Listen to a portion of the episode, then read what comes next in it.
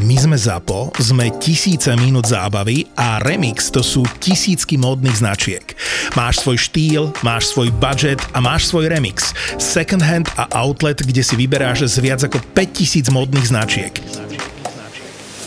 Čekli sme to pre teba a naozaj vysoko kvalitný výber a denne klesajúce ceny. Ušetriť môžeš až 80%.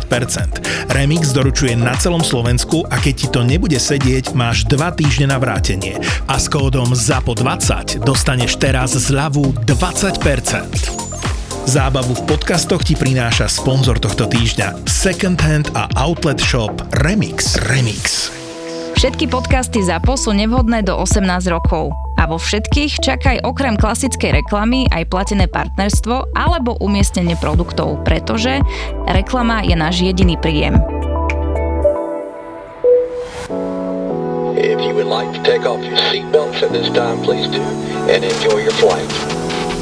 Mali ste aj nejaké také, že medical prípady na palube? Sa ti podarilo za tú krátku dobu zažiť? Priznám sa, že ako stevarda najviac sa bojím práve týchto medicalov. Nebojím sa toho, že tam sa niekomu niečo stane, ale že tomu človeku nebudem môcť pomôcť. Alebo že keď budem robiť, čo sa dá, tak to nemusí dobre dopadnúť. A nemusí to stačiť vždy. No. Tohoto sa práve najviac bojím a dúfam, že sa mi to nikdy nestane. Ale mali sme tam a priznám sa, že tu mi nebolo všetko jedno a dosť na to spomínam. Vzletli sme z letiska, došli sme do hladiny, dostúpali sme do letovej hladiny a urobili sme servis a došli sme dozadu a prišla pani, že je zle a odpadla. Rovno sa zviezla sa dole. Áno. Vyzeralo to ako klasické odpadnutie, tak samozrejme lahli sme ju, dvihli sme jej nohy, chladili sme ju, dali sme jej studenú vodu, potom sme jej dali sladký nápoj, kolu a pani sa prebrala. Ak sme jej dvihli nohy, tak krv sa nahrnula do hlavy, pani sa prebrala, všetko bolo v poriadku. Potom, že bolo dobre, tak sa vrátila na miesto a začali sme klesať. A celé to klesanie bolo viac menej v pohode, už asi viete, kam to asi smeruje. A zasekurovali sme kabínu, teda sme skontrolovali, či všetko v poriadku v kabíne, či sú všetci pripútaní, či všetko v tých binoch. A došli sme dozadu, potom kapitán zavedol, že sme tesne pred pristátím. V tom tá pani prišla dozadu a ona tam odpadla. Bol to nočný let, čiže v celom letadle bola tma, svietilo iba samozrejme takéto najdutnejšie osvetlenie a pani nám tam odpadla. Teraz, čo sme tesne pred dosadnutím, tak sme sa rýchlo odputali. Našťastie sme nemali plné lietadlo, že sa nám našla prázdna rada. Tak sme tu pani nejak zobrali. Už čo spravíš? Sme tesne pred pristátím, tam už není žiaden manevrovací priestor. Už aj to, že sme sa postavili, už to bolo vlastne na naše nebezpečenstvo, na naše riziko. To sme sa akorát spýtať, lebo sme to tu viackrát rozoberali vlastne, že to už ohrozuješ sám seba, hej? Že proste to je ešte horšie, ako, lebo môžeš ublížiť sa aj sebe. A to už bolo v takej fáze, kde vy už ste boli tiež priputaní? Áno, to sme už boli možno tak kilometr nad zemou. No každopádne to pani tam nemohla ležať, museli sme s ňou niečo spraviť, tak sme sa odputali. Pani sme zobrali, dali sme ju na zadné sedadla, tam sme ju priputali a išli sme rýchlo si sadnúť, lebo už začali také menšie turbulencie boli, tak sme sa báli, ale samozrejme hneď po pristáti, nejako sme dosadli a lietadlo zastavilo, tak vtedy sme sa odputali, rýchlo som išiel dozadu pozrieť pani, opäť dali sme jej studený nápoj, bola pri vedomí, všetko bolo v poriadku. A potom už keď sa otvorili dvere, tak pani už bola v poriadku. A ste sa dozvedeli, že čo to bolo, že čo s ňou bolo? Potom nám povedala, že má vysoký krvný tlak. Mala to akože nejaký stresový zážitok? Akože to, nie, že má všeobecne vysoký krvný tlak a v tom lietadle sa jej nejak znižila a odpadla. Ona mala ten opačný problém, že ona má prirodzene vysoký a v lietadle jej poklesol ten tlak a tam strátila vedomie pri tom nízkom tlaku. Ty kokso.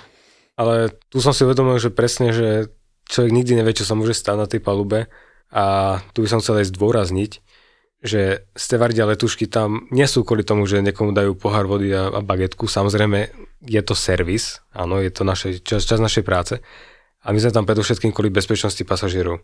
Každý jeden stevard a každá stevardka, ktorá príde, to vždycky tuto hovorí. Áno. A už dúfam, že to ľudia sa naučia a pochopia, že nie ste barmani a čašníci. Hey, good evening, folks. This is the captain speaking. Welcome on flight 971 to Minsk. If you would like to take off your seatbelts at this time, please do, and enjoy your flight.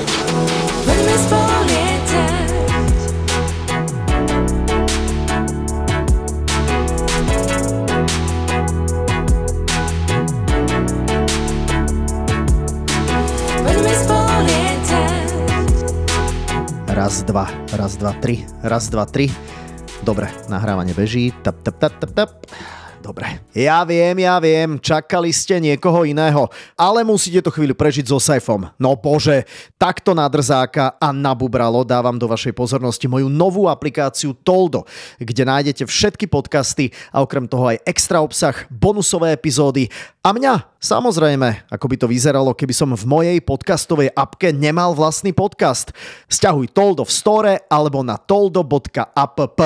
Dámy a páni, začíname. Chceli sme začať s tým, že Martin tu dneska mal byť, lebo je na Slovensku a není tu, lebo sa mu vraj pokazilo auto, tak ho pozdravujeme domov, keď to bude počúvať.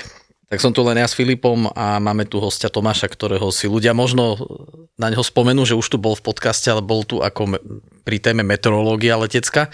A dneska tu Tomáš ide niečo úplne iné nám porozprávať, lebo medzičasom sa, neviem, rozhodol, alebo to bolo dopredu plánované, že pôjdeš robiť stevarda. Bolo to plánované.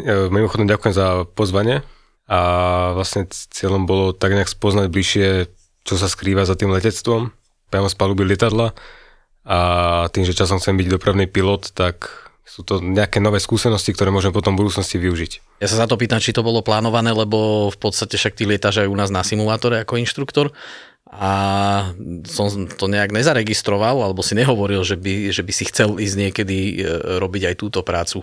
No, chcel som si to vyskúšať. Sú to opäť nové skúsenosti, ktoré môžem potom neskôr využiť.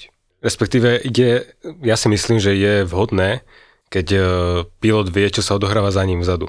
A dobre, aké boli tvoje očakávania, keď si sa predtým vozil len jak pasažier a naraz si tam bol ako člen tej posádky vzadu? Rozdiel medzi tým, čo si myslel, že aké to je a medzi realitou? Tak v podstate aj tie tvrdý prvé dopad? Lety, aj tie stredné lety, aj všetky lety sú v podstate úžasné. Tým, že človeka to ťaha srdcom tá avionika, teda tá aviatika a celé to letectvo, tak je to fakt super. A moje očakávania to splnilo. Možno bolo to ešte trošku viac, že wow. Čiže v tom dobrom zmysle wow. Áno, určite v tom dobrom zmysle. Nebolo to také, že vytriezvené, že není to také jednoduché, jak som si predstavoval. Nie, ja som vedel, že to nie je jednoduché, veď robíme tam denné, nočné služby a už to je samo o sebe dosť náročné. A však tomu robíš s ľuďmi? Áno, aj to. A určite to nie je práca pre každého. Že fakt sa osvedčilo to, že buď človek tú prácu miluje, alebo fakt ju nenávidí. A že už to vie po pár letoch. Ja som práve ten, čo tú prácu miluje a nemenil by som to. Už jedine za pilota, ale za žiadnu inú prácu by som to nemenil. Lietal si ako tá posádka na 737-čkách teda asi? Áno, 737-čka. Čiže si robil vlastne tiež typovú skúšku na 737-čku ako cabin crew, hej? Lebo tam, áno, je niečo podstate... tam je niečo také, jak oni majú niečo podobné, jak už sme sa tu o tom bavili, že oni majú vlastne taký... Áno, máš si certifikovaný ako... Áno. Nie je to typovka, ale je to cabin crew do konkrétneho lietadla. Tak. Áno, nakoľko tie lietadla sa dosť líšia, aj stavbou, a myslím vnútorne, aj núdzové východy, aj kde sú nejaké osvetlenie, aj tie gely, to sú tzv. Kuchynky, predná, zadná, stredná. Až to dobre, že povedal, bo veľakrát to používame a možno ľudia nevedia. Tak v 737 je predná, zadná gely, teda kde sú stevardi, kde pracujú, kde majú ten catering, vozíky a unity. A ešte máte catering? Ako taký, myslím, lebo však voľakedy sa normálne dávalo jedlo na týchto letoch, keď si išiel na dovolenku, tak voľakedy bolo bežné, že si dostal jesť. Dneska už tuším, že len keď si to priplatíš, nie? Keď ideš na dovolenku, myslím, že tam dostávaš automaticky, sa mi zdá. A teplú stravu? Ono to záleží od spoločnosti. A ešte tá spoločnosť má v podstate ako takzvané nejaké pokyny, že čo vlastne na tej palube má dávať. Čiže celý ten catering závisí iba od cestovnej spoločnosti, cez ktorú ľudia cestujú. Je, čiže cestovka, cez ktorú ty si to objednávaš, áno, a tá si to objedná potom u tej leteckej spoločnosti a tá cestovka vlastne rozhoduje, že aký catering bude v tej cene. Presne tak. A veľa ľudí nadávajú, že no zase na palube nič nie je. Však áno. Ale v skutočnosti za to nemôže tá letecká spoločnosť, ale práve tá cestovka, cez ktorú cestujú. Že keď ideš spodte s nami na dovolenku Tours, hej, tak... Máš, čo si donesieš. Ja som zažil úplne najlepší catering, keď sme leteli asi 4 roky dozadu s deckami do Turecka, ale to sme leteli s Austrianom a prisahám, že moje deti, ktoré nenávidia hrášok, tak to všetko viedli. To bolo nejaké mäso na šťave s hráškom, proste, ale fakt vynikajúce. Akože, a ja som ešte tak rozmýšľal, že nedalo by sa ešte dupla. Akože, naozaj vynikajúce to bolo. Akože, to by si na stravu v lietadle nikdy nepovedal, ale... Ozaj, ináč máte výborné. Tam toho keď Filip spomenul duplu, sorry, že ti skáčem do toho, máte tam toho toľko, koľko je počet pasažierov, alebo máte tam nejaké rezervné navyše niečo? Vždy sú tie počty presné, toľko, koľko pasažierov, tak to toľko je toho daného. Jedná. To si zaplatil, to dostaneš a nič navyše. Tak preto máš ty chicken pasta. Chicken už není, takže jedne pasta. Ja mám už iba pasta väčšinou, no, ale už som si zvykol, že už si nesadám teraz dozadu, takže vpredu mám na výber ešte. Už sme sa bavili o tých nevýhodách toho sedenia vzadu, že sklopenie sedadla v poslednej rade nie je moc možné, potom jedlo nedostaneš na výber. To sa nám raz, mám takú vtipnú príhodu, že pán sedel na núdzových východoch a bol taký objemnejší, že potreboval predĺžovací pás. No ale z bezpečnostných pravidiel a tých pokynov, ktoré tam sú, tak je zakázané, aby takýto pán tam sedel. Proste musí ten pás zapnúť. A som hovoril, že no bohužiaľ, ak ten pás nevie zapnúť, tak ho budem musieť presadiť niekde dozadu. A on povedal, že dozadu? Tak to v žiadnom prípade. Lebo tam ľudia treskajú s dverami a furt tam niekto chodí, furt tam niekto behá a povedal, že nie. Zapol ten pás nakoniec. Takže nemusel som ho presádzať. A to sedel na núzovom? Myslím, že áno. Tak tam, jak sa to volá, tam musí byť able-bodied person? Able-bodied person. Už som bol poučený, že keď tam nikto nesedí, tak sa môžeš ísť vypýtať, že si tam chceš sadnúť, lebo to musí byť obsadené to miesto. Nemôže byť, že tam nikto nesedí, že? A vtipne som myslel z toho pohľadu, že v tých zadných sedadlách fakt nikto nechce byť, lebo veľa ľudí sa sťažuje, že aj keď sa splachuje, že je to hlučné, aj sa tam trieska s tými dverami a... To trieskanie s tými dverami mi možno, to splachovanie moc nevnímam, vzadu je to celkovo hlučnejšie, aj keď si vzadu za tými motormi a keď si pred nimi. A to trieskanie dverami, áno. A hlavne niektorí ešte, keď to nevedia otvoriť, tak to je tiež celku vtipné, ak to otvárajú tí ľudia. Nevylamovali vám dvere? Zatiaľ nie, ale väčšinou sú to klasické dvere, kľúčka, tak ako v každej domácnosti, tak predpokladám, že každý má doma dvere, tak by mal vedieť, ako sa obsluhujú. Ale ešte bývajú aj také skladacie na niektorých týchto, také, že oni sa tak v polke... Musím znať, že tento typ dverí je fakt zákerný. Však do stredu to zatlačíš trošku, nie? Áno, ale nie každého to napadne stlačiť do stredu. Kde si najčastejšie tak poletoval? Aké boli najčastejšie destinácie? Alebo keď si ty tak spomnieš dozadu, však v podstate leto si teraz prelietal, že kde si bol asi najčastejšie? Tak ono je to rôzne, tým, že sa lieta všade po Európe a hlavne je leto, tak sa lietajú hlavne tie letné destinácie, to znamená Egypt, Grécko, Turecko. Ja som myslel skôr také, že či nemáš, že sa mi zdalo, že stále som bol v tom Egypte, vieš, alebo proste, že sa to opakovalo. Ani nie, ale jednu časť života som prežil v Izraeli a lietanie odtiaľ bolo tiež pomerne za také zaujímavé. Tým, že lietajú rôzne typy ľudí a rôzne osobnosti ľudí a z psychologického hľadiska rôzne kategórie ľudí, tak na tej palube sa zídu vždy všetci. Je to zaujímavé, ale z tých 200-250 ľudí, koľko je na palube, tak sa tam nájdú všetky povahy. A všetky tie povahy treba nejako ukočírovať a nájsť ten kompromis, aby to všetko klapalo ako má. Dobre, a my už sme sa tu minule s Miškom bavili asi 2 alebo 3 podcasty dozadu, sme načreli aj do tejto témy lietanie v Izraeli a mali sme v podstate s pasažiermi rôznych vierovyznaní, riešili sme aj moslimov, riešilo sa tam aj nejaký, neviem, či to bolo s Miškom, kde nejaký ten imám na palube sa dožadoval, že áno, to bol Mišo, tuším. Áno. Že modlitbu on bude tam predspievavať alebo predrozprávať a potom ešte im vznikol nejaký problém, lebo bola tam nejaká druhá skupina vyznávači toho istého vierovyznania, ale nejaká iná vetva a tým sa zase nepáčili tie žalmy, čo henten spieval, tak už to začalo vreť. A tam sme načeli v podstate aj do tohto lietania, čiže nie len... Kultúra vlastne celá tak. Tie... národnosti, ale to je ani nie, že aby to nebolo iba, že stále ten Irak, Izrael alebo niečo podobného, ale že vlastne tak skôr tá Ázia, tá azijská časť, že tí sú takí špecifickejší oproti tej Európe. A ten Izrael je tiež celku dosť špecifický a myslím, že Tomáš to vie určite potvrdiť, že oni sú proste, ja neviem ani, jak by som to nazval, aby to nevyznelo teraz vyslovene, že nejak zle, lebo nemusia byť všetci takí, ale väčšinou sa stretneš, lebo tí ti utkvejú v pamäti v podstate, tí, ktorí sa odlišujú od tých ostatných nejakým spôsobom a že je to pre teba svojím spôsobom nejaké, ja neviem, že či extrém alebo niečo nezvyčajné a neobvykle a oni majú svojské správanie. Oni majú svojské správanie aj čo sa týka angličtiny, že to si určite tam zažil. No takto. Keď som tam pracoval, tak ja som bol v prvom rade veľmi prekvapený, že tí ľudia fakt všetky vekové kategórie, oni vedeli plynule anglicky. Čiže dalo sa s nimi dohovoriť. Samozrejme, tí, čo sa nechceli dohovoriť, tak sa tvrdili, že nerozumejú. Že ale rozumeli. Takto spätne si myslím, že rozumeli, ale tvrdili sa, že nerozumejú. Tak som to bral. OK, nerozumejú, tak budeme tomu niekto... Budem im ukazovať. Pán to má aktivity, vieš.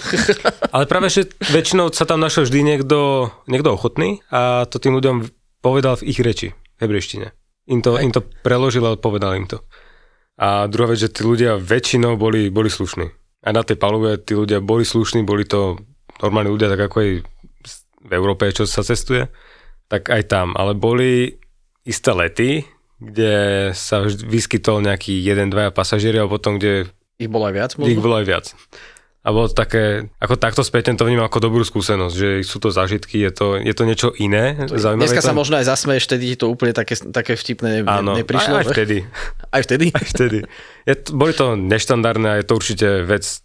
Sú to dobré skúsenosti do života. Tí, ktorí sú takí špecifickí, lebo doteraz sme hovorili celkovo, že Izrael, predtým sme mali moslimov a teraz áno, tam sú proste Židia v tom Izraeli ako náboženstvo, je tam judaizmus a taký špecifický z nich, ktorý sa odlišuje aj od tých ostatných, sú tí ortodoxní. To vierovýznanie a ich správanie a tak ďalej je také iné, je špecifické a možno pre niektorých z nás, keď sa na to pozeráš alebo to počuješ, tak aj úsmevné. Oni majú také predmety, ktoré používajú pri tých svojich modlitbách napríklad. Také tie krabičky. Ja som to tu práve googlil, kým si hovoril, že čo to vlastne je, lebo je to nejaká škatulka s nejakými remienkami, ktoré si dávajú na ruku a dávajú si to na čelo, že? Na čelo a na ruku, áno. Áno, to, jak si to dávajú na čelo, tak to ma úplne odrovnalo, keď si mi povedal, že GoPročka. Ale keď chceš vedieť, že čo to je, ja som to tu teraz do Google... A myslím, že táto povedal, že GoPročka, že to tam niekto z tých miestných ľudí nám povedal, že GoPročka, hej, ako vtip. GoProkem. Že... Ale keď chceš vedieť, tak volá sa to, nie je to nejaký tfilín a sú to remienky a krabička, v ktorej sú verše story. Áno, no sú to sveté predmety a oni to používajú pri modlitbách. Tak. A keď som hovoril, že niektoré tie udalosti sú zaražajúce, tak ja si myslím, že je fakt zaražajúce, keď lietadlo sa už rozbieha po dráhe, oni sa postavia do uličky a vtedy sa začnú modliť. No pred odletom, aby to prežili, kámo. Nie pred odletom, keď sa lietadlo rozbieha po dráhe. No však áno, to je tesne pred odletom, aby to prežili. No to už je odlet.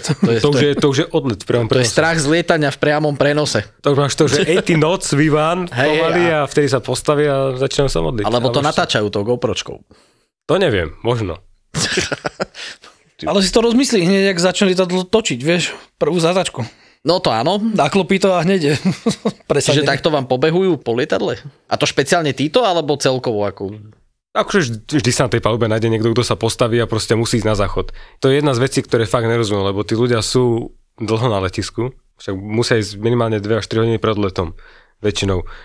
A oni hneď, už ak zlietneme a vypnú sa svetelné pásy, tak vtedy sa postaví polka lietadla a idú na záchody. To vieme, ale vieš, na tom letisku môže byť ináč prúser. Neviem, či ste videli takéto video, neviem, či to bol fake alebo pravda. Bol to zostrihaný alebo zaznamenaný hovor na dispečing pražského letiska. Zachytil si to? Jak tam volal chlapík a sťažoval sa tomu dispečingu, že chceli ísť na prvé vecko, že zavreté a nebolo vypísané, že kde je druhé. Došiel na druhé vecko, zavreté a potom, kým došiel tretie, už nebolo, že až za bezpečnostnou kontrolou, prešiel bezpečnostnú kontrolu a došiel na to tretie a to tiež bolo, že funkčné. A im povedal, že tak sem se posral. A že teďka letím posraný do Londýna a že když se vrátim, že tak si to niekto parádne odsere, že koukejte tam dať nejakú ceduli. Takže vidíš, toto môže byť, ale neverím tomu, že na každom letisku a potom, keď to vypnú, tak ľudia idú na vecko. Ja sa do tejto situácie možno trošku dokážem žiť, lebo keď si zoberieš, že ideš na pivo. Teraz pred odletom čo spravíš? Ideš do baru, dáš si pivo, hej? Ale oni si nedajú. Počkaj. Ale teraz bereme všeobecne tí ľudia, ktorí hneď po vzlete akože utekajú na záchod, hej? No. Zober si, sedíš v krčme, dáš si pivo jedno, na druhé, tretie. Áno, napríklad, v bare, no. Ale to máš jedno, či sedíš v bare normálnom alebo na letisku. No. Ale ako nahledíš prvýkrát na záchod... Nemáš rozdiel 30%. Ale nie, áno, to je pravda, trošku iné ceny. Ale Ako náhle ideš prvýkrát na záchod, potom už chodíš. Už chodíš po každom, hej, už, alebo chodíš aj počas jedného, aj dvakrát, hej. Čiže, a teraz si zober, kým ty prejdeš celou tou tortúrou vlastne, že teda výjsť z letiska, nabordovať do lietadla, než sa to lietadlo dostane vôbec na dráhu, to trvá nejaký čas, a dajme tomu, že si spláchol 4-5 piv v tom bare, tak jasné, že hneď, ak to zlietne, už ťa to ťahá, proste musíš. Ešte, že to není jak vlak, že kým je to v stanici, nemôžeš, vieš. Áno, z tohto pohľadu je to pochopiteľné. Mali sme aj, myslím, že aj pred letom to bolo, a potom aj po pristáti, tam v tých zadných radách, tam začali spievať také, jak ideš na futbal, a je tam nejaký chor, alebo niečo. Nejaké také heslo, vieš, ak sa to stupňuje a postupne to vyvrcholí a toto bolo to isté. Oni začali spievať a toto začali tlieskať, aj to malo rytmus. A nakoniec to vyvrcholilo tým, že začali veľmi tlieskať a potom zrazu zostali ticho. Teraz nevieš, čo sa stalo vlastne. že či máš tlieskať, alebo je zle. Lucia, keď tu bola, keď si pamätáš, tak tam sme sa bavili o tom, že ten Tetris s tou batožinou, vieš, nahádzať to do toho overhead binu, že niekto to nevie pochopiť, že keď ten kufor je väčší, tak sa tam proste nevleze a bude ho tam pchať ďalej. Alebo že viac, jak sa do toho binu zmestí, tam už nedáš, keď už je plný, a aj takí sú, čo tam chcú hádzať veci. Takéto ste tam mávali? Áno, to je viac menej na každom lete. Ono, keď sa lieta z Európy, tak väčšinou človek si má šancu, respektíve v rámci letenky, si môže uložiť nejakú batožinu do úložného priestoru. Lenže keď sa lietalo z Tel Avivu, tak tam majú letecké spoločnosti tak nastavené pravidlá, že za tie kufre si musia priplácať. Priznám sa, neviem, aké sú ceny, ale ľudia si to väčšinou nepriplácajú, čiže oni si všetko berú na palubu. A teraz, keď si 189 ľudí, alebo 200, alebo aj viac, 189, no zhruba, tak samozrejme to tam není šanca dať. Všetko do tých bínov. Vtedy je to skutočne Tetris, že tam bojujeme o každý kúsok miesta. A oni sa nehádajú medzi sebou? Väčšinou nie, ale samozrejme mali sme, keď sa povie väčšinou nie, tak samozrejme vždy sa vyskytne nejaký taký prípad, kedy sa to stane, a si pamätám, potom jeden taký prípad, ešte keď som odtiaľ lietal, pasažier si zakúpil letenku. OK, dostal miesto. OK. Lenže si myslel, že automaticky, keď má to miesto a tam, kde je napísané, on sedel na 12. rade, čiže tam, kde mal napísané číslo 12, tak on si myslel, že celý ten bin patrí iba jemu, nikomu inému, iba jemu. Že celý ten priestor nad hlavou, na tú batožinu, že patrí k jeho letenke, hej? Áno, že on má nárok, celý ten bin patrí iba jemu. A samozrejme... Ale že ten bin je cez 2 alebo 3 rady. No, ale patrilo to všetko jemu, tak on si tam dal všetky tie kufre, a teraz na to pozerám. Bolo tam miesto na jeden kufor ešte. Ale už by to nemohol byť veľký kufor, už iba taký menší. Tak som pozrel na ten bin dozadu a tam som videl taký batoh. Tak si hovorím, že keď zoberiem ten batoh z toho zadného bínu, dám ho do toho predného, tak v tom zadnom bíne bude priestor pre veľký kufor. Tak som to tak spravil a už ten pán na mňa zazrel. Už som vedel, že už je zle. Čo mu tam pcháš do jeho tohto? Áno, už ten pohľad, ale som si povedal, že však možno sa mi to len zdalo, alebo že zazrel na niekoho iného. A v zápäti som ten batoh ďalšieho pasažiera dal dozadu. A už bol problém. Už sa začali hádať. Začali po sebe niečo kričať. Oni medzi sebou? Čiže nie na teba, hej? Nie, oni kričali medzi sebou. Čiže ty si to tam preložil a on kričal tomu dozadu, hej? Že počúvaj tomu pánovi ja som vymenil dva kufre. Ten menší som dal dopredu a ten väčší som dal dozadu. A začali sa hádať. Kričali po hebrejsky, čiže som im nerozumel. A ten v prednej rade mi hovorí, že call police, že mám zavolať políciu. že prečo by som mal volať políciu, však sme dospelí ľudia, tak to nejako vyriešime. Nie, call police. No, čiže títo páni sa začali hádať a pani manželka toho pána na tej 12, čo si myslel, že mu patrí celý bin, tak ona sedela na prvej rade. A ona kričala cez 12 rád, fakt, ona kričala cez 12 rád na toho pána, ktorý sedel na tej 13, dal si na ten kufor, neviem čo, ale proste kričali.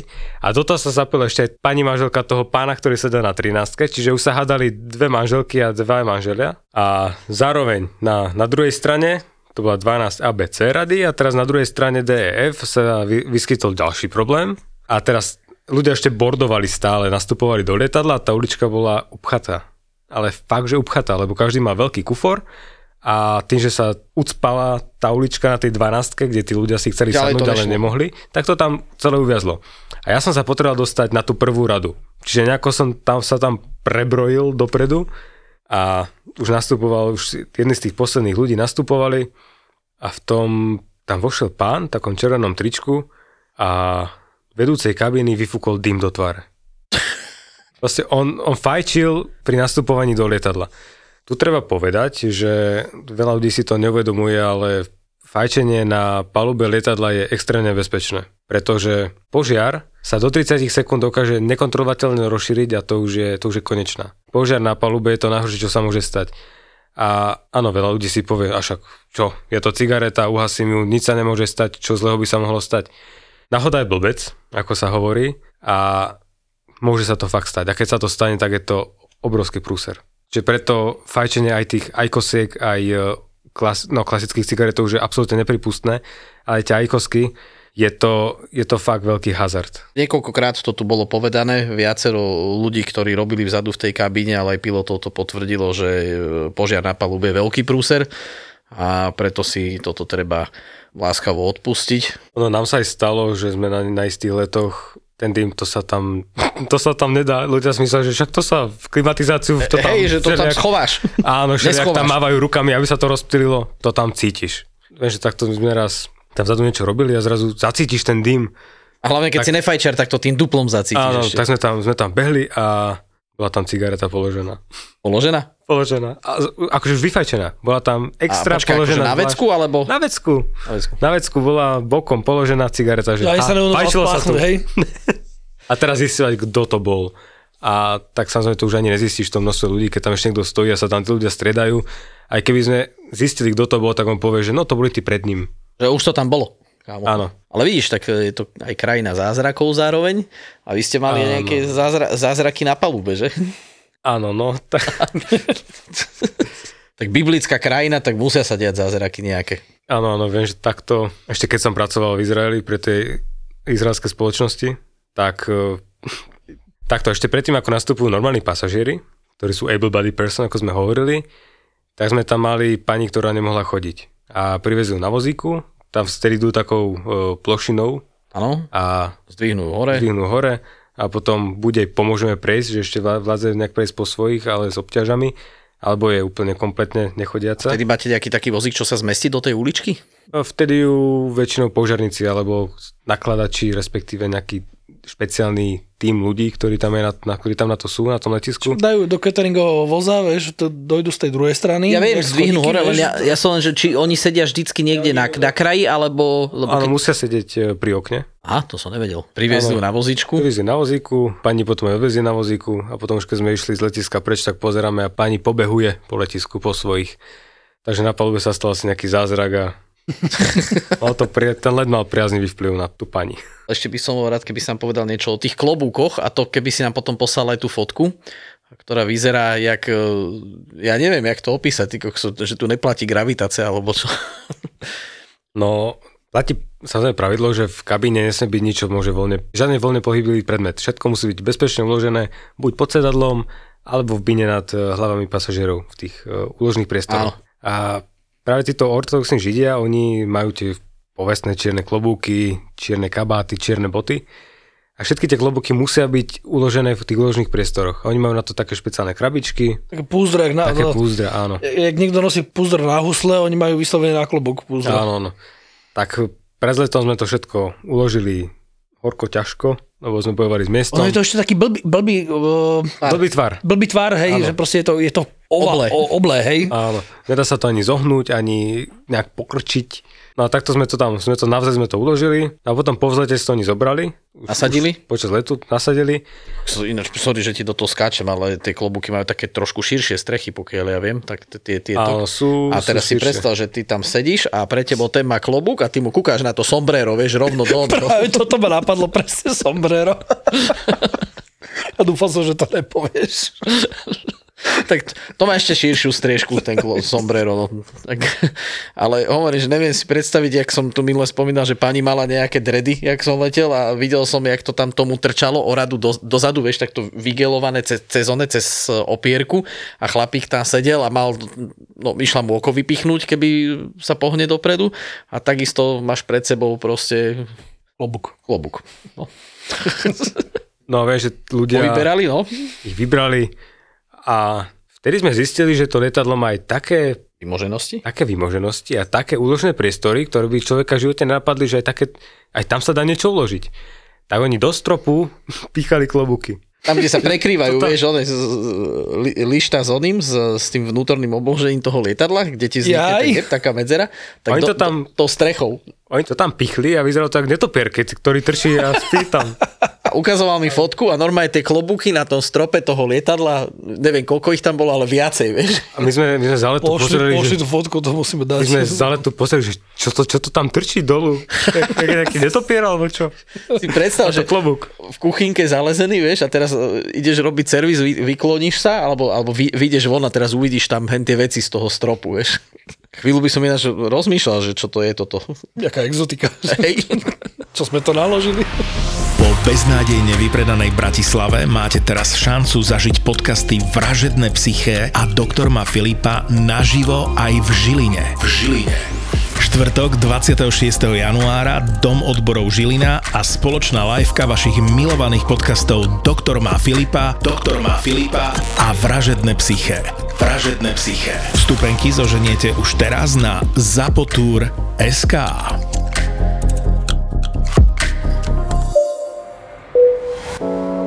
If you would like to take off your seatbelts at this time, please do, and enjoy your flight. Zlatý klinec programu Pravidelná rubrika. Toalety a ich obsah. Špeciálne túto časť zeme sme už v tejto súvislosti viackrát spomínali. Zhejtoval. Ale ty si mi spomenul úplne iný extrém, ja už som ho tu minule tak naznačil. Vedľa lietadla vonku. Áno. Nebol som toho ja svedkom, ale počul som, jeden kolega mi že v tom Izraeli mi hovoril, že po boardingu už ľudia nastúpili do lietadla a pod schodami našli kopku. Normálne vonku, na ploche. Na ploche pod schodami. Tak došla, vypadlo mu. Neviem, ako sa to tam ocitlo, ale to ani na ploche nesmie byť takéto veci. Veď tam tá plocha musí byť úplne čistá, tam nesmie byť vôbec nič. To je cudzí objekt. Ale na jednom lete, keď sme leteli z ďalekého východu, tak sme robili klasika servis v kabíne a došli sme dopredu a teraz pozerám a po tej podlahe sa roztiekala taká nejaká kvaparina, už to tieklo tým kokpitovým dverám.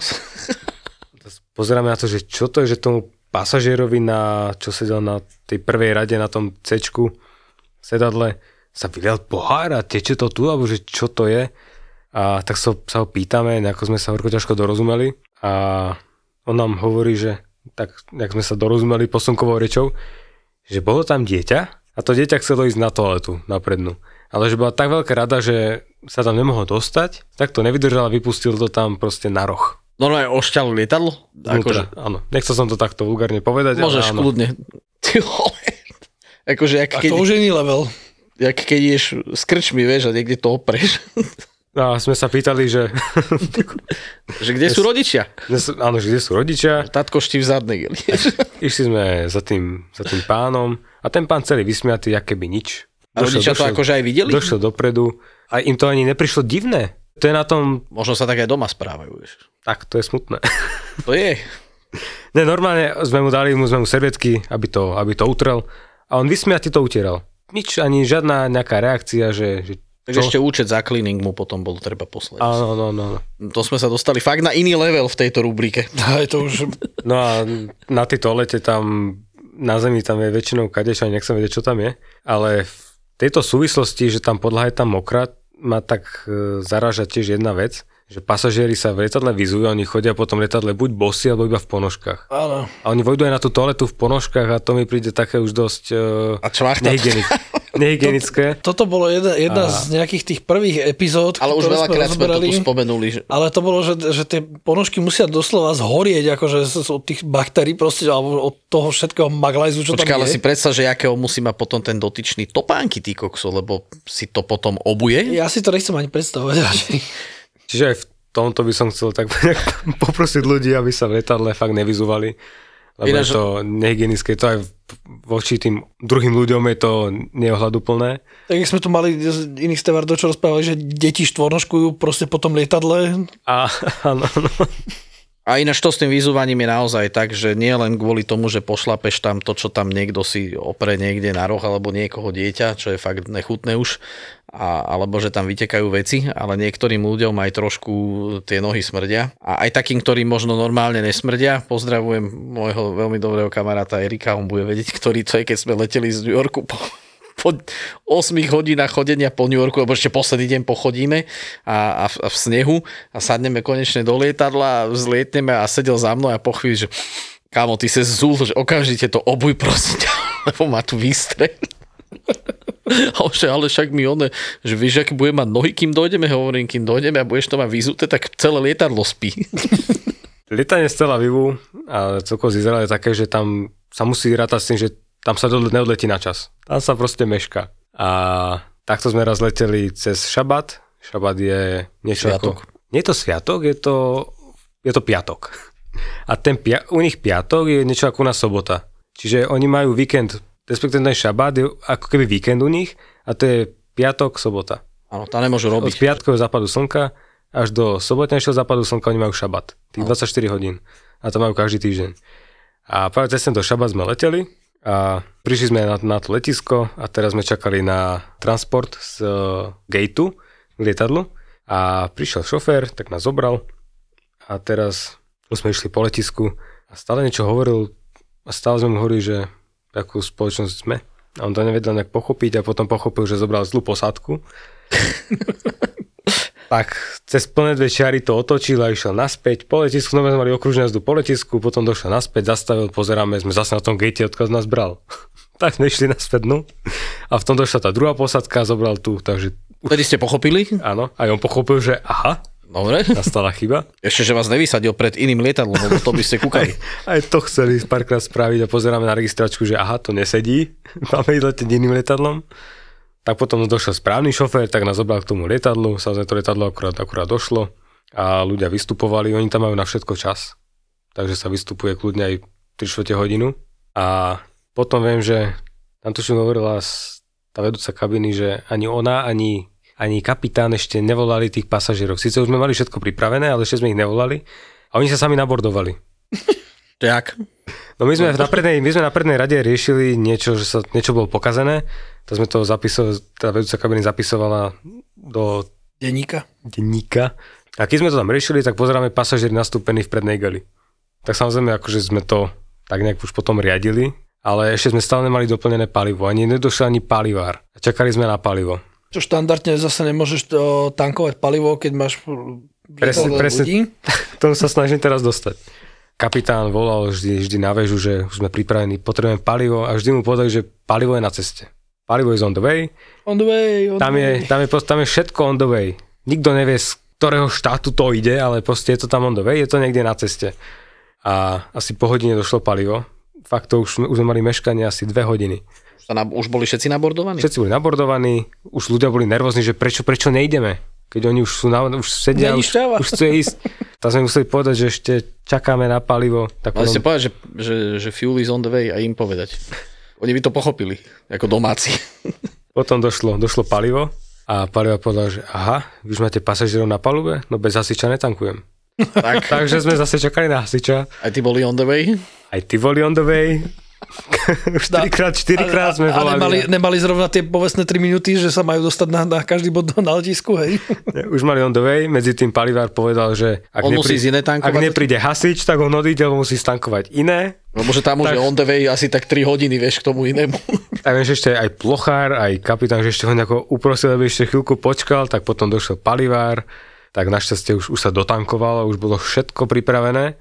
Takže sme čakali ešte na papier z handlingu, teda low cheat sme čakali, takže zase bol on the way. Potom konečne došiel low cheat, už sme zavreli dvere, už sme začali pripravovať pomaličky kabínu na let, teda sme robili demo a už sme skončili demo a pozeráme, lietadlo stále stojí na stojanke. Už bekár bol on the way, ne? Už bekár bol on the way, presne tak. Ďalších 20 minút navyše. Tam si aký extra fuel musíš zobrať? My sme leteli nejaký 2 hodiny tam, 2 hodiny naspäť a už sme mali meškanie 4 hodiny. Ešte sme neodleteli. Takže aj takéto zážitky a skúsenosti. Čak, ale keď ste sa dostali do vzduchu, aj vy ste boli on the way už potom. Áno. Super, ďakujeme ti a dúfam, že Maťo už je on the way, že už pojaznil to auto.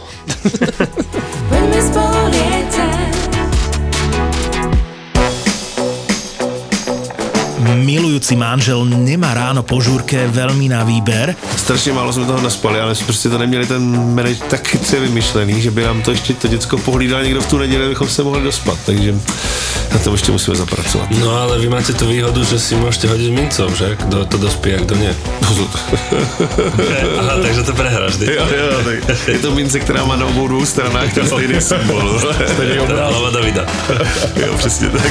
Ráno si prostě vykúpeš hlavu vo vývare a život ide ďalej. A veľmi dobre vieme, že otcovia so zostatkovým alkoholom dokážu byť vrcholne kreatívni. Takže tam pustí nejakú tú smyčku a oni si to sami vypnou, tak len drží ten telefon a spí. Ako. My sme boli naposledy na otcové s deťmi, tak takhle tam probíhalo. Ďakujem za tým, toto sa naučil. To je důležitá věc, aby to děcko umělo vypnout reklamu, protože mi teďka říkal zase kamarád, že takhle pustil svýmu dítěti nějaký ten pořad na YouTube a ozvalo se asi za půl hodiny nelíbí a tam byla 45-minútová reklama. Manželia a otcovia v maximálne úprimnom podcaste o tom, ako sa nám zmení život po narodení dieťaťa. Mohlo by sa zdať, že je to totálne chlapský podcast, ale je tak trochu aj pre ženy, ktoré chcú vedieť, ako rodičovstvo a manželstvo prežívame my, muži. Kurňa, to je strašne složitý, tohleto asi to by musel niekde kam vytetovať, asi abych to... Vždycky si mal takú tabulku. Stále vlastne sú složitý. ZAPO, zábava v podcastoch, uvádza novinku. Podcast pre všetkých fotrov, ktorí si občas radí zájdu s kámošmi na pivo. Fotroviny.